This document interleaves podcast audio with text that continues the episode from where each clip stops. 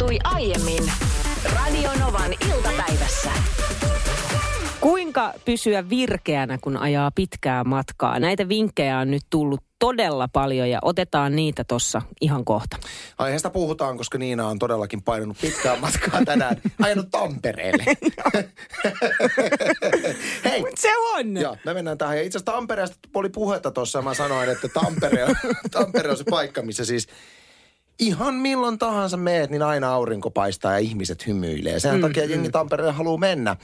Ja tuossa äsken nyt tuli tiedoksiantoa, että ei sieltä nyt välttämättä aina ole niin hyvä sää. Mutta joka tapauksessa otetaan nyt viesti, joka on meille tullut Tampereelta. Ja nyt voidaan kokeilla myöskin uutta tekniikkaa. Meillähän meidänkin firma teknistyy, niin kuin monet muutkin firmat, missä robotiikka laitetaan korvaamaan ihmistyövoimaa. Niin meillä on alkamassa semmoinen uusi linja, että me ei lueta enää y- yhtään viestiä itse. Joo, ja me ajatellaan, että tämä voisi olla tällainen demoversio nyt ja lähteä kokeilemaan sitä. Tämä on tullut Maestrolta Joo. ö, tekstarina 17275. Tampere tuo sääjumalien persreikä. Viime heinäkuussa oltiin ihanassa kaupungissa nimeltä Tampere viettämässä kesäistä pitkää. Viikonloppua. Koko alkuviikko oli ollut hellettä ja ihanaa auringonpaistetta.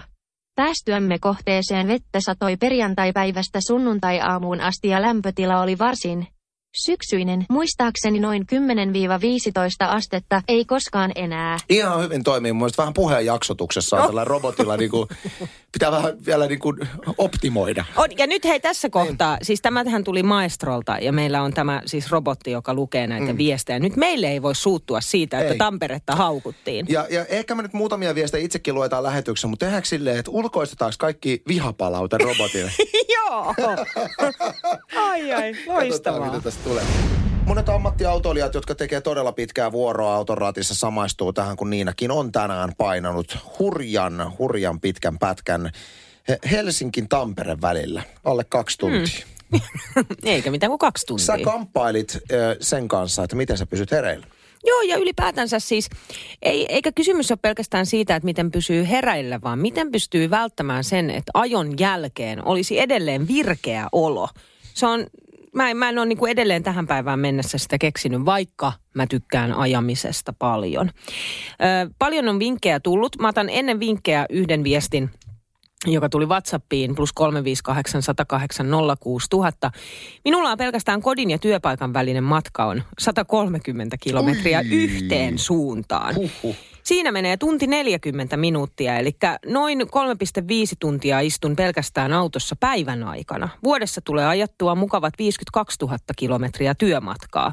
Aamuisin kuuntelen Radionovan aamua ja iltapäivällä kun lähden kotiin, niin saankin kuunnella Anssin ja Niinan hyvää iltapäiväshowta. Siinä ne matkat taittuu kuin itsestään. No no tämä on hyvä vinkki tämä, että jos löytää sen oman hyvän radiokanavan ja sen ohjelman, niin sehän on yksi tapa pysyä hereillä. Kyllä. Tänne tuli myöskin hyvä vinkki. Ajelen 160-170 000 kilometriä vuodessa ja syön kevyesti lähinnä salaattia ja hedelmiä. Juon kahvia, kuuntelen Novaa, pidän taukoja niin hyvin. Pysyn hereillä. Terveisin Rekka Pekka, hän on siis ammattiautoilija. Siitä tuli tällainen viesti, että jalkojen venyttely auttaa todella paljon ja ajoissa kun tekee, niin tehoaa vielä paremmin. Sitten tämä on mun mielestä hauska vinkki. Tullut mieleenkään, että tällainen voisi tehdä.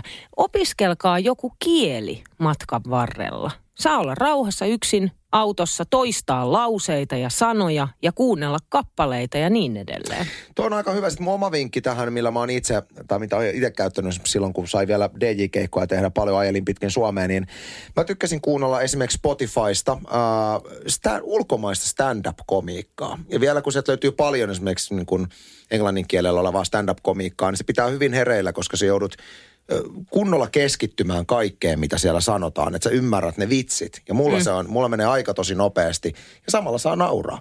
Sitten tänne tuli Niina mun mielestä erittäin hyvä, hyvä tota, tipsi sulle, että miten sä pysyt paremmin hereillä. Vaihda kunnon auto, niin ei väsy. Mi- Miten, mitä tekemistä meidän hopeasoturilla on sen kanssa, että olemme väsynyt sen matkan No siis, jälkeen? sä- Ei mitään tekemistä. Onko ne kuinka raskas kaasu esimerkiksi? No ei kauhean raita. Tai tänään se tuntui kyllä raskalta, jos totta puhutaan. Niin. Mutta sitten voi aina pumpata. Se on, se on totta. Jos haluaa kiihdyttää, niin pumppaa kaasua, niin se auttaa. Se auto menee nopeammin, jos haluat vaikka ohittaa jonkun. Hei siis uskokaa tai älkää, kannattaa kokeilla. Kun lähetät viestin, niin käytätkö emojeita? Emojia. Miten se sanotaan? Emot, emo, Juuri niitä. Emo, miten se sanotaan? Emojeita. Niin, käytätkö niitä? Käytän. Koska nykyään me eletään semmoisessa maailmassa, että jos et sä käytä mitään emojia, niin sun viesti on lähtökohtaisesti töykeä. Esimerkiksi mm. sä vastaat niin kuin johonkin, joku laittaa pitkän, pitkän sepusta, sä laitat kiitos. Niin se, se automaattisesti se äänen sävy on se kiitos. I, Ei kun jos joo, et sä joo, laita joo, siihen joo, semmoista, että se itkunauruhymiö. kiitos. Mutta sitten ihan yhtä lailla, siis varsinkin niin kuin lasten ja nuorten parissa, kun käyttää erilaisia emojia, niin se tuo myös tosi paljon väärinkäsityksiä ja riitoja. En nyt sitten ihan tiedä, että onko aikuisilla näin, mutta ainakin lapsilla. Joo, ja nyt mennään taas tunnemme itsemme vanhaksi nurkkaukseen, jossa pointtina on se, että ainakin minä olen kuvitellut, että emojit on juuri sitä, miltä ne näyttää. Mutta ei, niihin liittyy nykyään ja varsinkin nuorison keskuudessa valtava määrä piilomerkityksiä, joista nyt siis lisää. Joo, Me naisissa oli artikkeli, missä on listattu, että mitä eri emojit tarkoittaa Z-sukupolven keskuudessa. Mä rupesin tätä tutkimaan. Nämä itse asiassa aika mielenkiintoisia, koska en mäkään miettinyt, että jos mä laitan hymy-emojin, niin mä ajattelen, että mä laitan hymy-emojin. Kerros vielä tämä siis Z-sukupolvi, kun mehän ollaan Y-sukupolvea, me 80-luvulla syntyneet. Z-sukupolveksi kutsutaan 90-luvun puolivälin jälkeen tai sitten 2000 vuosikymmenen alussa syntynyttä sukupolvea. Mutta tällainen itkunauruhymiö, mm. sehän on semmoinen, että kun joku tiedät, se on tosi hauska. Mä, mä siis, äh, kun, kun multa saa viestin, mä itkunauran koko aika. Joo, mä oon ihan sama. Mä saan, saatan jopa, että mä en välttämättä edes niinku laita tekstiä, vaan mä laitan niin. vaan itkunauruhymyjen. Että niinku, et vitsi, kyllä paljon hauska juttu. No se on nolotapa kertoa, että nauraa kuollakseen. Mi, mi, siis mikä siitä tekee nolon? No se nyt vaan on nyt sitten Aha, nolo. no just no niin. sitten, ö, jos sä laitat pääkallon ja itkevän emojin, eli nämä vierekkäin, pää, pääkallo. Mä kirjoitan ylös pääkallo ja itkevä emo. niin se on oikea tapa kertoa, että nauraa kuollakseen. Onpas tyhmä. Joo, eli tämä niinku itkunauruhymy on vähän silleen, niinku, okei okay, tosi noloa, että nauraa kuollakseen, mutta tämä nyt, että laita pääkallo ja itku, niin sitten sä kerrot oikein, että nyt naurattaa. Mutta tämä ei toimi, siis jos mä vaimolleni vastaisin johonkin, johon olisi tarkoitus vastata itkunauruhymiöllä, niin mä vastaan pääkallolla ja itkevällä. Niin valtava määrä väärinkäsityksiä Ihan seuraa. varmasti, ihan varmasti. No sitten tällainen perushymyilevä emoji. Niin. Sitähän pystyy käyttämään, että jos haluat vähän vaikka pehmentää tekstiä tai...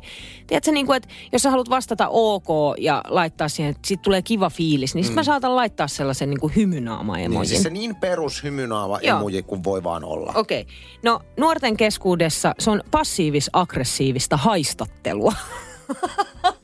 Mutta mulla on myöskin, hei, hei, mulla on tästä aikuisten maailmasta tästä huonoa kokemusta tästä perusemojin käytöstä, koska äh, mä lähetin joskus vaimolleni jonkun tämmöisen jonkun ihan perusviestin johonkin, en muista. Ja siinä mm. oli vielä varmaan jotain, että olet rakas puspus. Ja sit mä laitoin siihen ton ihan perus emojin. Ai, ai, ai, niin ai. Sit tuli tää, että mikä toi hy- hymiö on? Mä sanoin, no se on tämmönen hymynaava. Että mä huomaan, että mä hymyilen sulle tähän perään, kun mä sanoin, että mä rakastan sua ja pus pus. Ei, kun toi on tommonen väkisin hymyily. eli, eli nyt sä et siis oikeasti tarkoita noita asioita, sä niin kuin väkisin hymyilet ja Oi Jeesus. väkisin sanot näitä asioita, koska sä koet, että sun on pakko sanoa, koska sä koet, että että ei, kun mä laitoin siihen ihan perushymiö. Eli nykyään perushymiö ei enää riitä, vaan sun pitää olla semmoinen, tiedätkö, miljoona sydäntä ja, tai Mutta siis, mut ylipäätänsä siis toi aiheuttaa just tämän tyyppisiä tilanteita myös lapsen, lasten keskuudessa. Mä oon, mun on kerran, tästä on vuosia aikaa, kun ö, tyttärellä on vielä pienempi, niin mun otti erään hänen ystävän äiti yhteyttä, että nyt meidän kuule, meidän prinsessa on täällä niin suuttunut nyt ja itkee, että teidän tyttärenne on laittanut kakkahymien. Niin tää, oli, oliko tämä tytön, tytön nimi Bertta Rosamunda? Se oli kuvit, keksitty nimi. Kyllä. Sitten mä kysyin mun tyttäreltä, että hei kulta rakas, että mi, mi, miksi sä oot nyt mennyt Niin. laittaa kakka, kakkahymiön tai em, emojin siihen suuntaan. Niin tyttäreni sanoi, että no koska se näyttää hassulta ja se on kiva. Mutta si, siellä päässä se otettiin taas vastaan, että mun tyttär olisi haistatellut. Aika jännä, koska esimerkiksi taas aikuisten maailmassa mä vastaan kakkaemoilla ihan mihin vaan. Jos Niin. niin. laitat, että hei tässä on, meidän, Ai, ai, ai. tässä on minun ideani iltapäivälähetyksen, niin mä saatan pistää siihenkin kakkaa. Äsken vähän niin kuin varkain tuli eitettyä siitä, että kuinka 80- ja 90-luvulla oli vähän eri meininki. Puhuttiin muutama sana siitä, että kuinka Niina ei esimerkiksi just lapsuudessaan käyttänyt pitkilläkään automatkoilla turvavyötä. Lapsella oli etelän reissulla Malboropaidat ja niin päin pois. Ja nyt tämä 2020-luvun perspektiivistä näyttää todella hassulta, kun se on tarkkaa nykyään. Tänne laittoi siniviestiä, että Niina yhdyn sun sanoihin. Mäkin 90- ja 2000-luvulla matkustin aina lapsena takapenkillä ilman turvavöitä. Pitkää matkaa Tornio-Tampere välin. Yleensä melkein nukun suurimman osan takapenkillä omalla tyynyllä ja peitolla. Välillä vaan kyselin, että missä ollaan ja kuinka pitkä matka vielä on. Ja tokasin, että aha, ja jatkoin unia. PS, niin ja sitä lapsen, äh, lapsen oltiin aamusta iltaan aina ulkona. Mitäpä nykyajan lapset tekee? Ei ne on niin ulkona kuin me ollaan aikanaan oltu. Sitten tuli viesti tekstiviestillä 17275. Mun äiti, joka on aina ollut absolutisti, niin kuinka voi olla niin tyhmä, antoi mulle noin kuusivuotiaalle, siis kuusivuotiaalle, liköörinsä.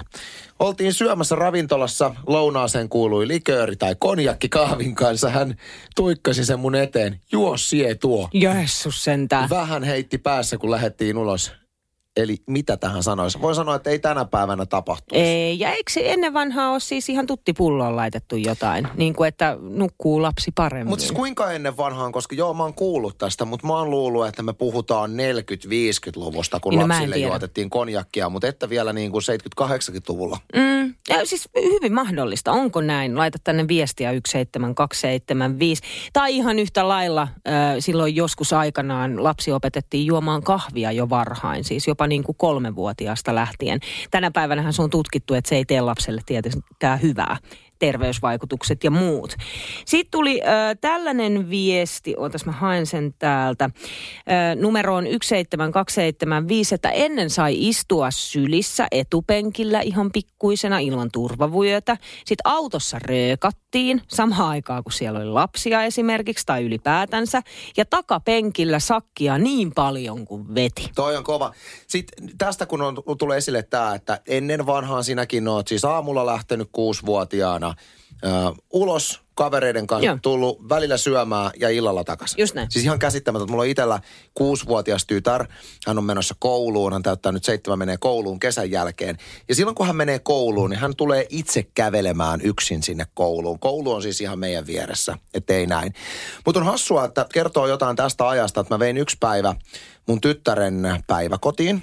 Ja, mm. ja päiväkodin ympärillä on siis aita, jossa on paikka, mihin sä voit jättää sen aina nähdä auton. Mm. Niin mulla oli sitten mun pieni kaksivuotias siellä autossa, kun mä vein hänet seuraa toiseen hoitopaikkaan, niin mä jäin odottamaan siihen aidan äärelle ja, ja sanoin tyttärelle, että lompsippa kuule itse tuosta tuonne päiväkodin ovelle. Matkaa noin 40 metriä. Ja mä näen siis koko aika, että se näköyhteys sinne, kun lapsi menee ovelle. Näen, kun hoitaja avaa oven ja minun lapseni menee päiväkotiin niin. sisään. Tämä ei ole ok. Tämä ei ole ok, koska aikuisen pitää mennä sinne päiväkodin ovelle saattamaan lapsi. Eli lapsi ei saa kävellä niin, että ai, et, ja, ja mä sanoinkin, että tämä aika jännä, että mun lapsi menee siis kouluun tota, kesän jälkeen ja kävelee yksin. Mutta tämä on siis sääntö nykyään. Mun mielestä ihan hyvä, että ollaan eh, niin kuin liian varovaisia. Niin, okei, okay, no mutta tiety, tietyllä tavalla mä ymmärrän ton, koska silloinhan se oli ok, että lapsi voisi lähteä päiväkodista koska tahansa kotiin. Ja niinhän se ei voi olla, että lapsi ei voi lähteä yksin päiväkodista, vaan siinä pitää aina olla hakija. Joo, ilman muuta, mutta tässä kyseisessä tapauksessa niin oli vielä hoitajan kanssa katsekontakti siinä, että hei, tässä ollaan, minun lapseni on luovutettu. Mutta siinäkin, että, että lapsi ei saa edes tulla yksin sinne kuusivuotiaana. Okay. Ja tämän tarinan kerron vaan siis sen takia, että jos ajatellaan kuusivuotiaana 80-luvulla – on oltu Ei. koko päivä yksin. Joo, joo, joo. Ja, men, ja menty vaikka päivä kotiinkin yksin silloin siis aikanaan. Minä en päästä. niin, en Hei, ja siitä, että kun laitettiin sitä vähän sitä likoristippaa sinne ö, tuttipulloon, niin tänne tuli se liköörityttö nimimerkillä tekstari 17275, että liköörityttö täällä. Aikaa oli 60-luvun lopussa. Näin se on. Meillä on kissa nimeltä Herra Pörri. Herra Pörri on hieman ylipainoinen, se on jännä juttu. Se ei jotenkin laihdu. Se on jo pitkään ollut laihiksella, mutta edelleen siis laihisnappuloita syö, ollaan kaikki puolitettu, kaikki määrät ja muuta, niin tuntuu, että kissa vaan suurenee jostain kumman syystä. Mutta se on, herra Pörri on maailman ihanin. Se on todella söpö semmoinen nallekarhu ja lapset rakastaa yli kaiken herra Pörriä. Eikö hän ei ole vielä, tai hänen salaiset murhasuunnitelmansa sinun murhaamiseksi eivät ole ilmeisesti vielä paljastuneet? Ne, no ne ei on ainakaan tässä- kassakaapissa piilossa. Tässä kohtaa ainakaan mä en ole huomannut mitään viitteitä siihen, että herra Pörri kääntyisi meitä vastaan. Mä luulen, että sä oot nyt ymmärtänyt herra Pörrin väärin. Herra Pörri ei ole niin kuin muut kissat. Herra Pörrillä on myös sellainen tosi erikoislaatuinen tapa tulla herättämään mut. Selkeästi herra Pörri on tajunnut sen, että herätyskello... Klorofor- kloroformilla ja rätillä. herra Pörri on tajunnut sen, että kello soi puhelimesta. Ja mä saatan herätä siis aamulla siihen, kun herra Pörri kuonollaan tiputtaa mun kännykän lattialle, joka on siinä mun sängyn vieressä. Ennen kuin, ennen kuin herätyskello soi. Eli vähän silleen merkiksi, että hei emäntä nouse, tuu antaa ruokaa, on aamu. Ja tämä tapahtuu yleensä siinä vaiheessa, kun alkaa tulee valosaa. Mm. Sitten toinen, mitä herra Pörri on tehnyt, meillä on siinä sängyn vieressä on ö, sellainen kaareva, todella iso jalkalamppu maassa. Ja sitten se valokatkasi, mis- mistä se laitetaan päälle, on siinä lattia, lattiatasolla, ikään kuin sellainen nappi. Mm, semmoinen tallattava. Se, just Joo, sellainen. joo. Niin herra Pörri astuu tassullaan sen päälle niin, että valo tulee siihen lamppuun, joka taas on siinä meidän suoraan sängyn yläpuolella. Aika var- etävä, etävä katti. Eikö oo? Se on ymmärtänyt sen, että aamulla kun mä herään, niin mä yleensä teen niin, että mä laitan herätyskellon kännykästä pois, sit mä laitan sen jalkalampun päälle. Ja varsinkin talvisaikaan se on tiedätkö, inhottavaa, kun on pimeätä. Niin se, että sä heräät siihen, että yhtäkkiä sun yläpuolella vaan niin kuin lamppu pamahtaa päälle, koska herra Pörri on mennyt laittaa sen päälle. Ja tämä kaikki, että se kissa ymmärtää, että nämä toimet tehdään, kun aamulla noustaan ylös ja hän saa seuraavaksi ruokaa. Mielenkiintoista mä väitän, että on sitten kyse kattien omistajista tai minkä tahansa muun lemmikkieläinen omistajista, niin omilla lemmikkieläimillä on varmaan tämmöisiä niin kuin outoja tapoja. Ja eriskummallisia. Reikka-Pekka laittoi viestiä, että herra Pörri syö salaa aivan varmasti jotain. se voi olla, koska se ei laihdu. Radio Novan iltapäivä. Anssi ja Niina. Maanantaista torstaihin kello 14.18.